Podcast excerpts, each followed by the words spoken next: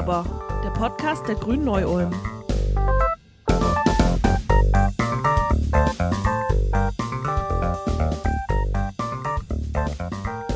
Nein, liebe ZuhörerInnen, heute wird es nicht um Corona gehen. Versprochen. Doch wenn eines während Corona sichtbar wurde, dann sind es all die ganzen Probleme, all die schwachen Glieder in den sozialen Teilsystemen, die vorher im normalen Alltagstrubel untergegangen sind. Ganz besonders deutlich wurde das in den Schulen. Nicht umsonst wurde und wird bis heute erbittert über die richtige Gangart im Angesicht der Pandemie an den Schulen gestritten. Doch was sind diese Defizite, die hier sichtbar geworden sind? Und vor allem, wie lassen sie sich vernünftig lösen? Um diese Fragen heute und hier bei Nu aber, eurem Podcast der Grünen Neu-Ulm, umfassend zu beantworten, haben wir heute zwei spannende Gäste, richtige Experten am Start, nämlich zum einen Anna Schwamberger, Realschullehrerin und schulpolitische Sprecherin der Grünen Landtagsfraktion in München. Herzlich willkommen, liebe Anna Schwamberger. Hi, ich freue mich, bei euch zu sein. Und als zweiten Gast haben wir nochmals einen Realschullehrer. Er lehrt allerdings an der Plautopfschule in Blaubeuren und damit in grün regierten Baden-Württemberg. Außerdem ist er Stadtrat unserer grünen Fraktion hier in der Stadt Neu-Ulm.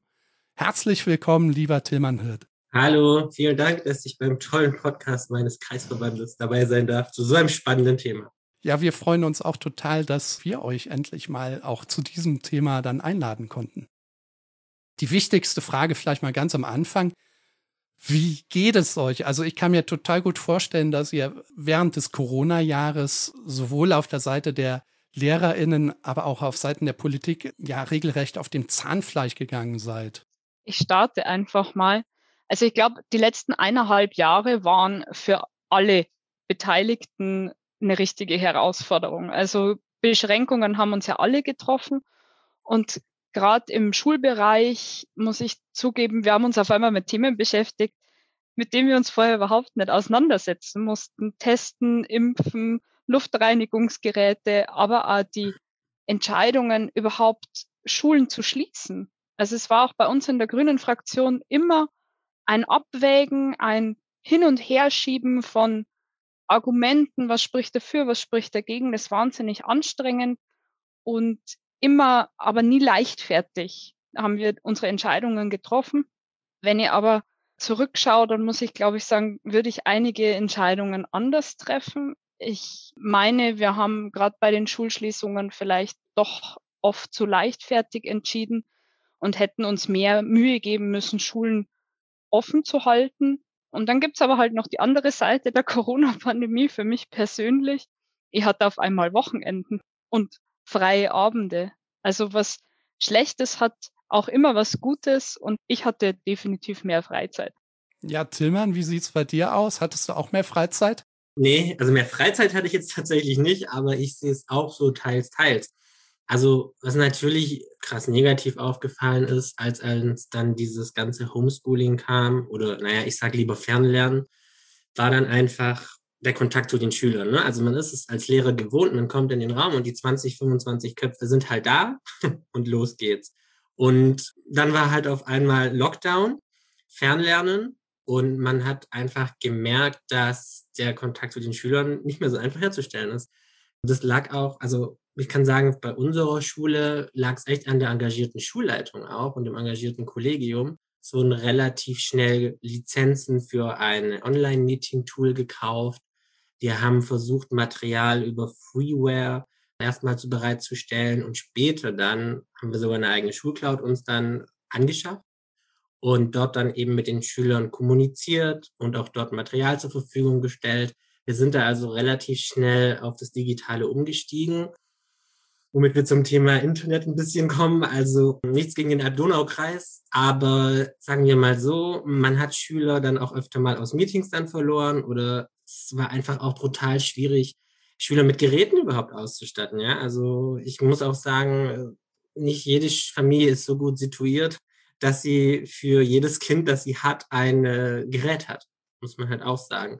Und das war einfach auch schwierig. Und auch da wiederum war unsere Schule sehr engagiert und hat eben auch geguckt, wie können wir unsere Schüler mit PCs versorgen, mit Laptops versorgen, Genau, also das ist schon, das war eine ziemliche Herausforderung. Es war eine Zeit des Umorganisierens des Feelens. Ich muss dazu sagen, ich arbeite an einer Gemeinschaftsschule, also so einem grün-roten Projekt und da ist ja generell alles an Schulentwicklung immer am Rödeln und sich verändern. Von daher waren wir Veränderungen irgendwie auch gewohnt ein Stück weit. Was ich tatsächlich kleines positives Ding vielleicht anmerken kann, war jetzt so auf mehr aus beruflicher Sicht, dass tatsächlich mal als Lehrer man mal auch momentelang in diesem Fernlernen nicht erreichbar irgendwie, also nicht dauerpräsent sein musste. Weil als Lehrer bist du einfach, sobald du die Schule betrittst, bis wenn du zur Schule rausgehst, immer präsent. Also Lehrer haben nicht die Pause, wie man sich es vielleicht vorstellt, weil man ständig Ansprechpartner ist, sowohl von Schülern als auch von Kollegen. Und ich habe halt festgestellt, dass es da dann auf einmal ruhiger wurde und man sich vielleicht auch irgendwie anders abgesprochen hat. So. Aber natürlich, was am härtesten durchgeschlagen hat, war schon der negative Aspekt mit dem Kontakt zu den Schülern. Das lässt sich wahrscheinlich auch mit Bayern ziemlich gut vergleichen, oder? Also eins zu eins eigentlich. Also wir hatten auch Riesenprobleme mit der Internetversorgung. Also ich komme ja auch aus einem äh, Landkreis, der teilweise noch sehr schlecht angebunden ist. Das liegt einfach dann die letzten Dörfer, die einfach noch fehlen für einen schnellen Internetanschluss. Leihgeräte, muss ich zugeben, funktioniert seit letztem Schuljahr sehr gut. Also da haben auch die Kommunen sehr schnell reagiert, sehr engagiert reagiert. Der Freistaat hat auch nochmal Geld zur Verfügung gestellt. Das muss ich ehrlicherweise gestehen, ist eines der wenigen Dinge, die gut funktioniert haben. Aber kommt nicht bei jedem Schüler an, der es braucht. Also das war dann schon wieder der Haken. Und man konnte die Entwicklung einfach schön beobachten. Also erster Lockdown war so, oh mein Gott, was ist jetzt passiert? Und keiner wusste so, äh, ja, wie macht man denn es eigentlich? Und es wurden Arbeitsblätter zu Kindern nach Hause gefahren und ganz verrückte Lösungen sind da entstanden. Zweite Welle, Schulschließungen, das Ganze lief schon viel geordneter ab. Es war auch so, dass Schulen inzwischen dann eigentlich gesagt haben, eigentlich finde ich das System gar nicht so schlecht mit dem Distanzlernen. Hm, vielleicht können wir uns da was für nach Corona abschauen, mitnehmen. Also da war dann schon wieder bei den Schulen eigentlich erkennbar, hm, wir haben die Herausforderung angenommen und sehen schon wieder, da ist eine Chance da. Ich muss aber halt sagen, unser Kultusministerium hat sich halt nicht mit rumbekleckert. Also ich weiß nicht, wie es jetzt in Baden-Württemberg war. Ich hoffe natürlich viel, viel besser als in Bayern. Aber Kommunikation unseres Ministeriums und unseres Ministers ist halt fürchterlich gewesen. Da kommt dann am Freitagabend das KMS, das dann am Montag irgendwie umgesetzt werden soll. Also wie soll denn das eigentlich funktionieren? Also fernab von Realität. Und da verstehe ich dann das Ministerium auch nicht, weil ich muss sagen, ich kann ja am Freitag das KMS rausschicken, aber dann sagen, naja, Umsetzung ab Mittwoch. Also, dass ich wenigstens ein bisschen Zeit den Schulen gebe zu reagieren und letztendlich einfach auch mit den Schulen agiere. Also es wurde und wird immer noch nicht darauf gehört, was die Praktiker vor Ort einem raten. Und das ist was, das werfe ich tatsächlich auch unserem Ministerium schon vor, dass das, was von unten nach oben weitergegeben wird, schlicht und einfach ignoriert wird. Und das ist sehr schade, weil gerade damit töte ich auch Ideen. Das ist ein Potenzial, das unsere Regierung halt liegen lässt. Vielleicht darf ich dazu noch was ergänzen gleich. Also, weil ich muss auch sagen, ich habe die gleiche Beobachtung gemacht, jetzt mit diesem, dieser Lernkurve, nennen wir es mal so. Also der erste Lockdown war tatsächlich so, okay, wie machen wir das jetzt? Und als dann dieser zweite Lockdown kam, da war man doch schon professionalisierter. Und diese Digitalisierung, diese Schulcloud hat uns tatsächlich auch nochmal einen richtigen Schub irgendwie gegeben für die allgemeine Schulentwicklung. Also dadurch, dass wir sehr individualisiert arbeiten, können wir halt auch über das digitale Medium auch das Material immer überall zur Verfügung stellen. Das war dann schon eine positive Entwicklung dann ich glaube, wir haben diesen Digitalisierungsschub einfach gebraucht. Also diesen Wink mit dem Zaunpfahl hat es schlicht und ergreifend gebraucht, weil sonst wären wir in Bayern noch in zehn Jahren noch nicht so weit, wo wir jetzt stehen. Wir haben jetzt auch Lehrerdienstgeräte. Wow, ich bin begeistert. Also wo wir vor eineinhalb Jahren noch über jede Schule erarbeitet jetzt erstmal ein Medienkonzept und dann schauen wir mal weiter, was ihr vielleicht bekommt. Zu jede Schule hat jetzt endlich mal eine vernünftige Grundausstattung. Und da muss ich sagen, ohne Pandemie wären wir da noch nicht. Ja. Wäre die Pandemie vielleicht auch ein guter Motor, um ganz andere Problemfelder anzugehen? Also es ist ja jetzt nicht nur die Digitalisierung, sondern auch andere Probleme wie ja das übliche Lehrermangel, gleiche Bildungschancen, um die Hürden durch den Föderalismus, marode Gebäude, zeitgemäße Lehrpläne, diese ganzen Themen, die sind ja trotzdem noch da, die gab es ja auch vorher. Wäre jetzt vielleicht der Zeitpunkt, dass man Schule und Schulpolitik neu denkt? Oder ist das vielleicht schon längst auf dem Weg und es ist nur noch nicht beim Bürger angekommen? Wie steht ihr dazu? Also ich kann nur äh, für unsere Fraktion sprechen. Wir haben jetzt im Landtag eine Anhörung Schule 2030 Lehren aus der Corona-Pandemie beantragt. Die findet, glaube ich, Ende November statt, wenn ich es richtig im Kopf habe, um eben genau die Fragen letztendlich mit den Expertinnen und Experten aus der Schulfamilie, mit den Schülerinnen und Schülern gemeinsam zu beantworten. Weil ich sehe es schon so, dass wir die Corona-Pandemie als Neustart nutzen könnten und gestärkt und besser rausgehen könnten, wenn wir mutig wären und wenn wir die richtigen Fragen stellen. Und dazu gehört meiner Meinung nach vor allem die Frage nach, was muss Schule eigentlich 2021, 22 eigentlich noch leisten? Also ist es wirklich dieser rein humanistische Begriff von Lernen, dass man sagt, es ist Wissen, das die Kinder brauchen? Oder sind es inzwischen schon ganz andere Fähigkeiten? Weil jeder von uns trägt dieses komische Smartphone ja doch tagtäglich mit sich rum und wir haben Zugriff auf Wissen und zwar unbegrenzt. Ich muss nur wissen, wie ich auf dieses Wissen zugreife und wie ich es dann anwenden kann. Und da sehe ich das größte Defizit. Also unsere Kinder und Jugendlichen spielen zwar ganz nett mit dem Handy rum, aber wissen weder, wie funktioniert es technisch eigentlich, also welche Idee steckt eigentlich dahinter, noch haben sie bisher von klein auf gelernt, kritisch zu hinterfragen und haben bisher nicht gelernt, wie ich dieses geballte Wissen einsetzen kann. Und dann haben wir natürlich noch eine soziale Komponente, die immer stärker in die Schulen einfach reinkommt. Also Schule als oder Lehrkräfte als Pädagogen werden immer wichtiger. Und das ist, glaube ich, schon ein kleiner Paradigmenwechsel, weil wenn ich zu einem Philologen sag, du bist Pädagoge, dann fühlt es sich erstmal auf den Schlips getreten, weil er ist Fachlehrer, er ist Mathematiklehrer oder sie ist Lateinlehrerin. Und das ist sie auch, aber in erster Linie Pädagogin. Also ich glaube, da haben wir gerade bei den Gymnasien noch die dicksten Bretter zu bohren. Die sehen auch, wenn man sich mit den Verbänden unterhält, den wenigsten Handlungsbedarf. Das sind tatsächlich alle anderen Verbände, Lehrerverbände viel, viel weiter. Und Schule als, ja, ich sage immer irgendwie Lebensraum. Schule als Ort, wo ich mich wohlfühle. Aber Schule sieht noch so aus wie vor 100 Jahren. Und das hat man jetzt auch in der Pandemie gemerkt, wenn man Berichte gelesen hat zur Schule und dann waren Bilder abgedruckt, dann ist immer diese blöde Kreidetafel mit diesen alten Holzstühlen, auf denen jeder von uns schon gesessen ist, das ist noch Sinnbild für Schule bei uns in Deutschland, dass das aber schon gar nicht mehr Realität ist und das Lernen ganz anders funktioniert, da kommen wir noch nicht hinten nach. Und in Bayern ist das Riesenproblem, wir haben einen massiven Investitionsstau auch im Schulbau. Also wir haben es geschätzt, das sind so 400 Millionen jährlich, die wir da vor uns herschieben, die wir auf die Kommunen abschieben.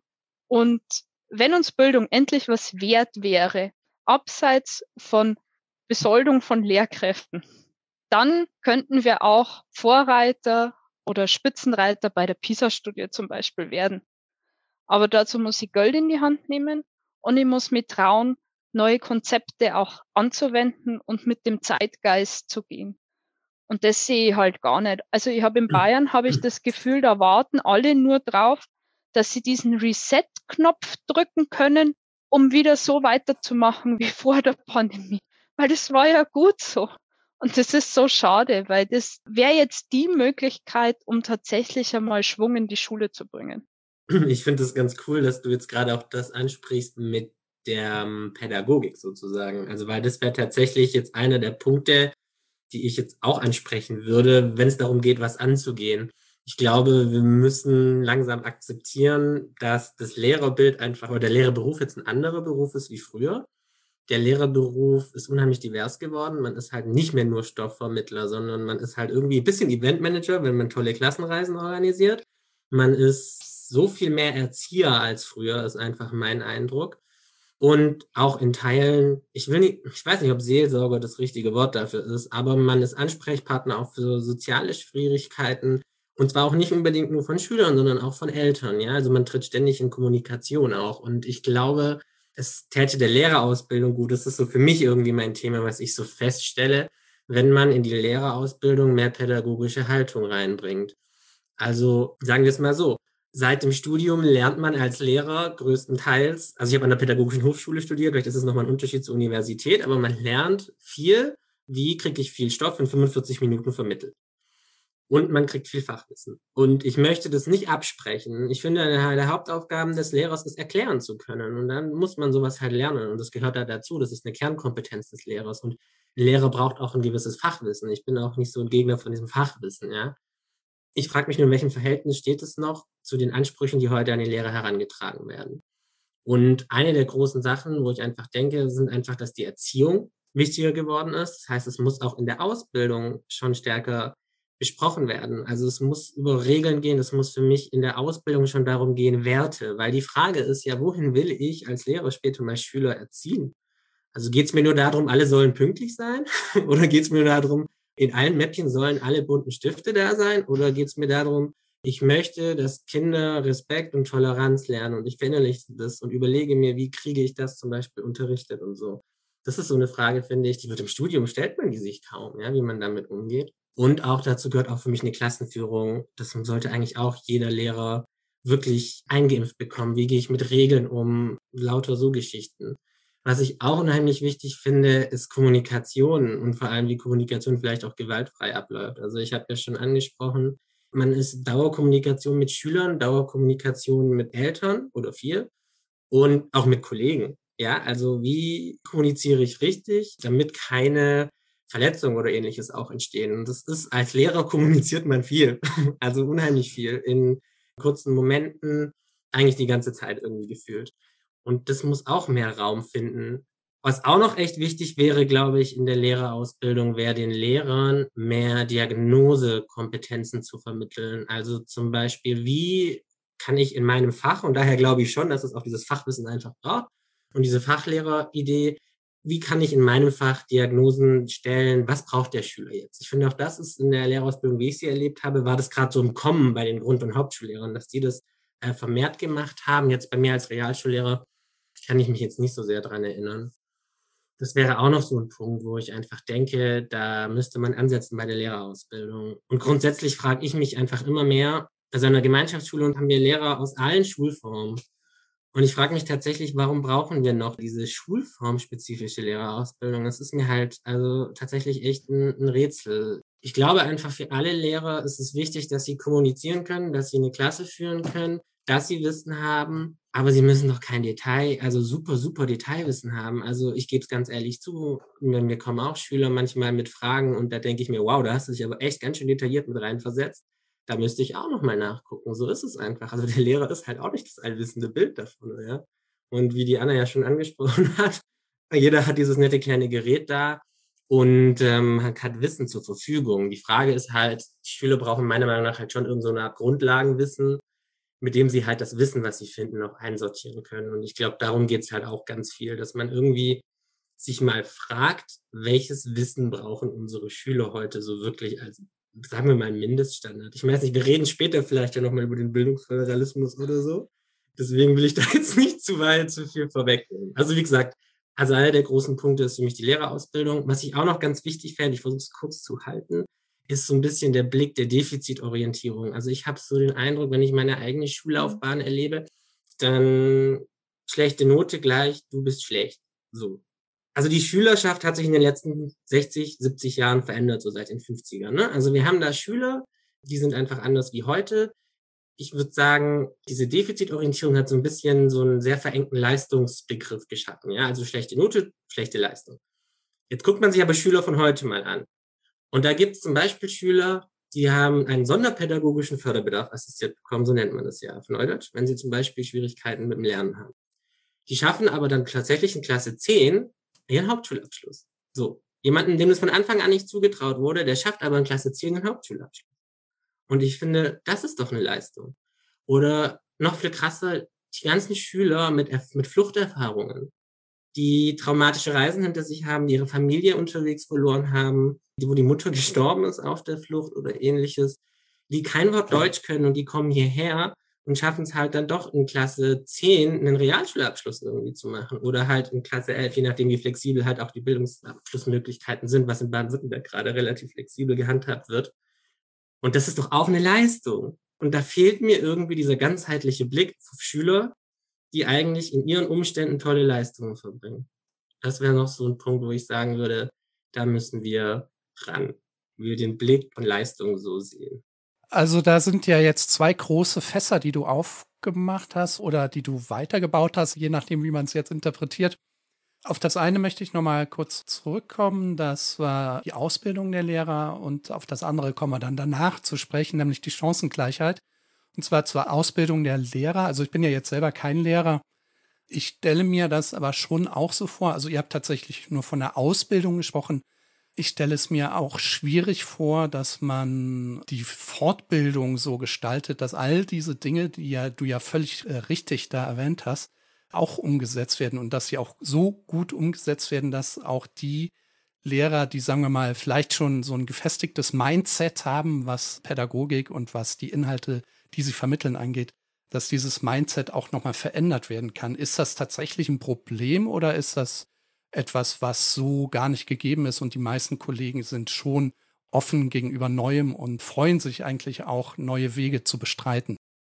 Vielleicht aus, gut, ich war jetzt schon drei Jahre nicht mehr in der Schule, aber mein letztes Kollegium an der Mittelschule, die waren durch die Bank sehr offen für Fortbildungen, sehr interessiert auch bei schulinternen Weiterbildungen. Also es hängt, glaube ich, trotzdem immer sehr vom Kollegium und natürlich von der einzelnen Person ab. Wie sehr interessiert es mich denn eigentlich? Klar haben wir auch die Kolleginnen und Kollegen gehabt, die gesagt haben, die Lehrplanänderung überstehe ich auch noch. Also die haben sich dann gar nicht damit beschäftigt. Das ist sehr schade.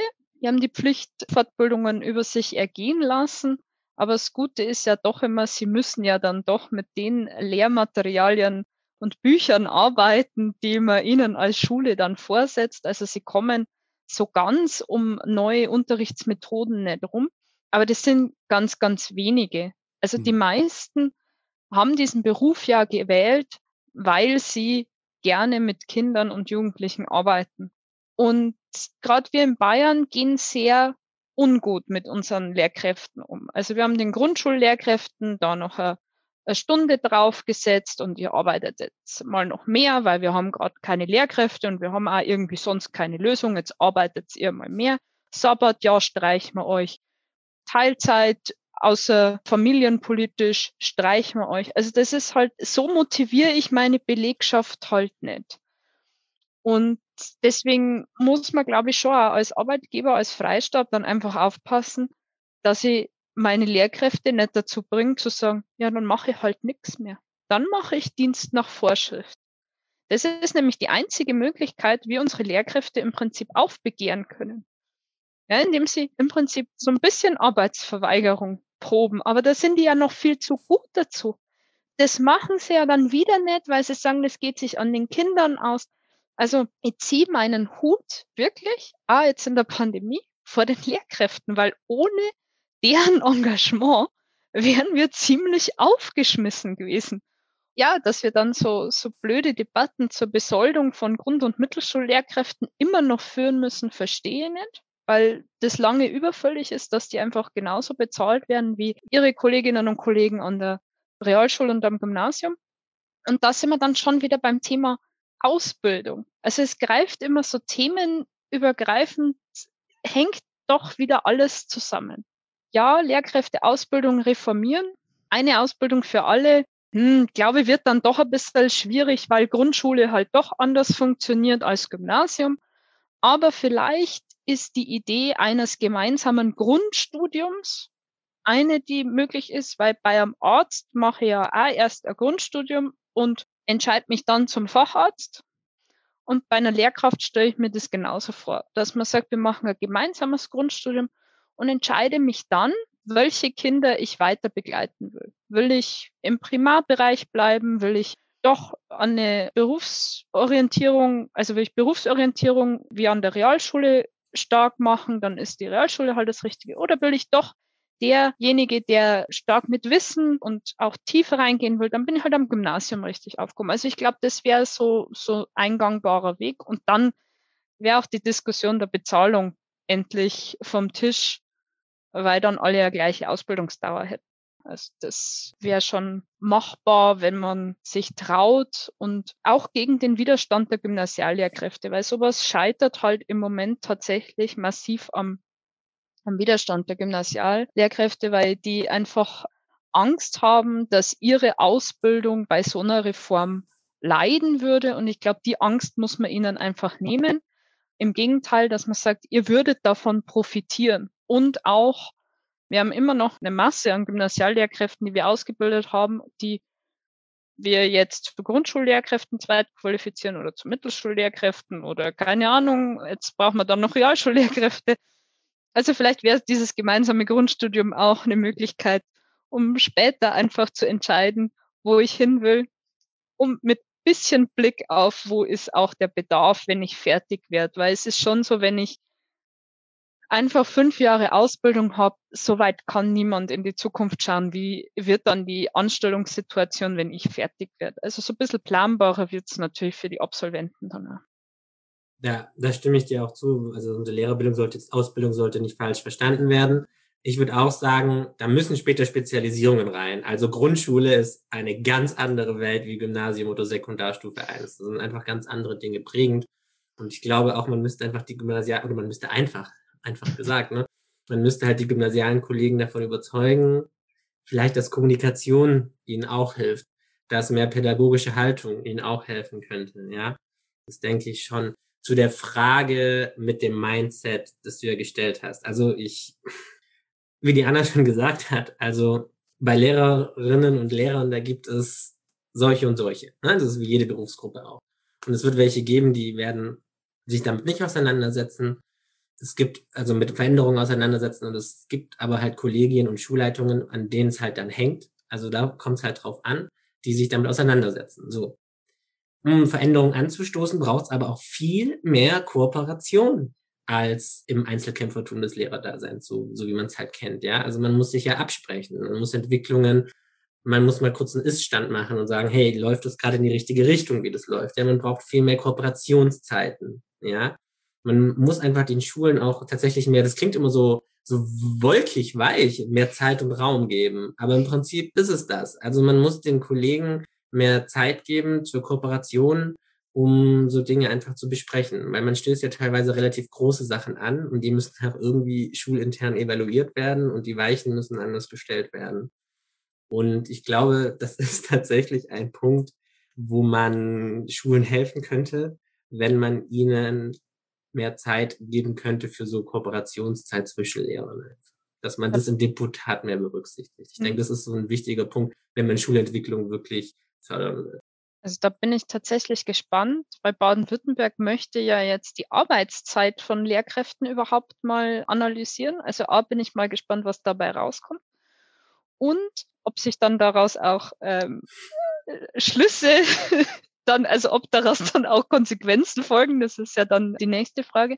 Und hm. ich finde das eigentlich ganz interessant, dass du sagst, ihr müsst uns Zeit geben, um miteinander zu reden eigentlich. Also nichts anderes sagst du gerade, als außer lasst uns bitte auch Zeit, damit wir einen Schuh fix halten können. Was in einem großen Betrieb eigentlich vollkommen normal ist, müsste an der Schule auch normal sein. Und ich denke, also ich nehme es zumindest einmal als Hausaufgabe mit, um einmal in Bayern zumindest eine Diskussion anzustoßen. Wie man das dann umsetzen will, keine Ahnung, weiß ich noch nicht, aber äh, das hatte ich jetzt nicht im Kopf, muss ich ehrlicherweise gestehen. Aber ich finde die Idee eigentlich gut. Ja, alle Lehrkräfte wird man halt immer nicht an einen Tisch kriegen, muss man vielleicht auch gar nicht. Vielleicht, dass man äh, sagt, die, die in einer Klasse unterrichten, müssen sich einmal in der Woche zusammensetzen. Da muss man mal ein bisschen rumspinnen und ein bisschen äh, sich vielleicht einmal mit einer Schulleitung unterhalten, wie das dann mit dem Stundenplan funktionieren wird. Also finde ich aber eigentlich eine gute, gute Geschichte. Weil ich hatte schon oft den Eindruck, da hat man einen Schüler oder eine Schülerin in der Klasse, wo man sagt, na, irgendwie läuft's mit demjenigen nicht so richtig und liegt das jetzt an mir oder und das sind aber genauso die Probleme, die man dann einfach einmal ansprechen kann. Mensch, ist das bei dir auch so? Und was hilft denn dann eigentlich bei der Schülerin, wenn die nicht sich so gut bei mir im Unterricht anstellt, aber bei dir schon? Was machst denn dann du anders? Wie baust du deinen Unterricht auf? Also ich glaube, eine offene Klassenzimmertür, gegenseitig hospitieren, Lehrkraft als Team, das immer wieder in der Ausbildung wirst du zum Einzelkämpfer ausgebildet. Und das muss in die Ausbildung rein, dass das normal ist, dass man zusammenarbeitet, dass man miteinander spricht, kooperiert. Und dann kann nämlich Schulalltag auch viel, viel leichter werden. Das fand ich bei meinen Töchtern ganz nett in der Grundschule, dass da genau das schon umgesetzt wird, nämlich immer im Team unterrichten und tatsächlich auch diese offenen Türen und solche Geschichten. Das und fand, das hat sich auch tatsächlich massiv auf eine positive Atmosphäre an dieser Schule dann ausgewirkt. Und ich kann mir auch vorstellen, dass das an anderen Schulen dann auch so ist. Aber was ich noch sagen wollte, du hast ja jetzt schon die Arbeit im Landtag angesprochen. Wie ist denn da die Stimmung gegenüber einem solchen Reformwillen, was, sagen wir mal, die Idee hinter Schule angeht? Also wir haben ja jetzt eine CSU-Regierung, Freie Wähler und so weiter. Aber gibt es vielleicht auch überparteilich durchaus eine gewisse Masse an Stimmen, die genau sowas wollen? Oder steht ihr da jetzt auf verlorenem Posten? Ja, ich wollte dich gerade fragen, ob du weißt, wer in Bayern regiert. also mit der CSU und den Freien Wählern, puh, da ist halt nichts zu machen. Die finden alles, wie es ist, super und bloß nichts verändern. Und wir sind ja Spitzenreiter in Deutschland und wir haben die beste Bildung und drehen nur an ja keinem äh, Schräubchen, sonst fällt das Kartenhaus zusammen. Ich muss gestehen, die Ampel auf Oppositionsseite funktioniert in Bayern sehr gut im Bildungsbereich. Also mit der SPD zusammen und auch der FDP Gut, die haben immer manchmal noch so zu sehr dieses, das ist mir oft dann zu frei bei der FDP. Lass die Schulen machen und Angebot und Nachfrage und dann erledigt sich alles von selber. Also das ist mir dann oft zu unfair, weil dann die Gemeinden oder gerade auch Brennpunktschulen tun sich dann halt schon schwer. Also das geht einfach nicht. Aber da ist zumindest der Veränderungswille da. Also bei den dreien sehe ich schon, dass man was verändern wollen würde und auch bereit wäre, dieses Risiko zu gehen. Weil wir müssen schon ehrlich sein, eine Veränderung im Schulsystem ist nie einfach und, und dauert. Und dauert halt verdammt lang.